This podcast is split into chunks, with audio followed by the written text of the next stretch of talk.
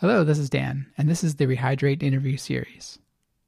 On this series, I'll be interviewing listeners and other guests about their experiences and perspectives about Liu Cixin's Remembrance of Earth's Past series, covering the three body problem, the Dark Forest, Death's End, and any other related media. Everyone comes into this series with a unique background and perspective, and I'm interested in talking to people, like you, about their thoughts and opinions on the series. If you'd like to participate and be interviewed for the series, please email us at rehydrate at fastmail.com or on Twitter at rehydratepod. Thanks for listening.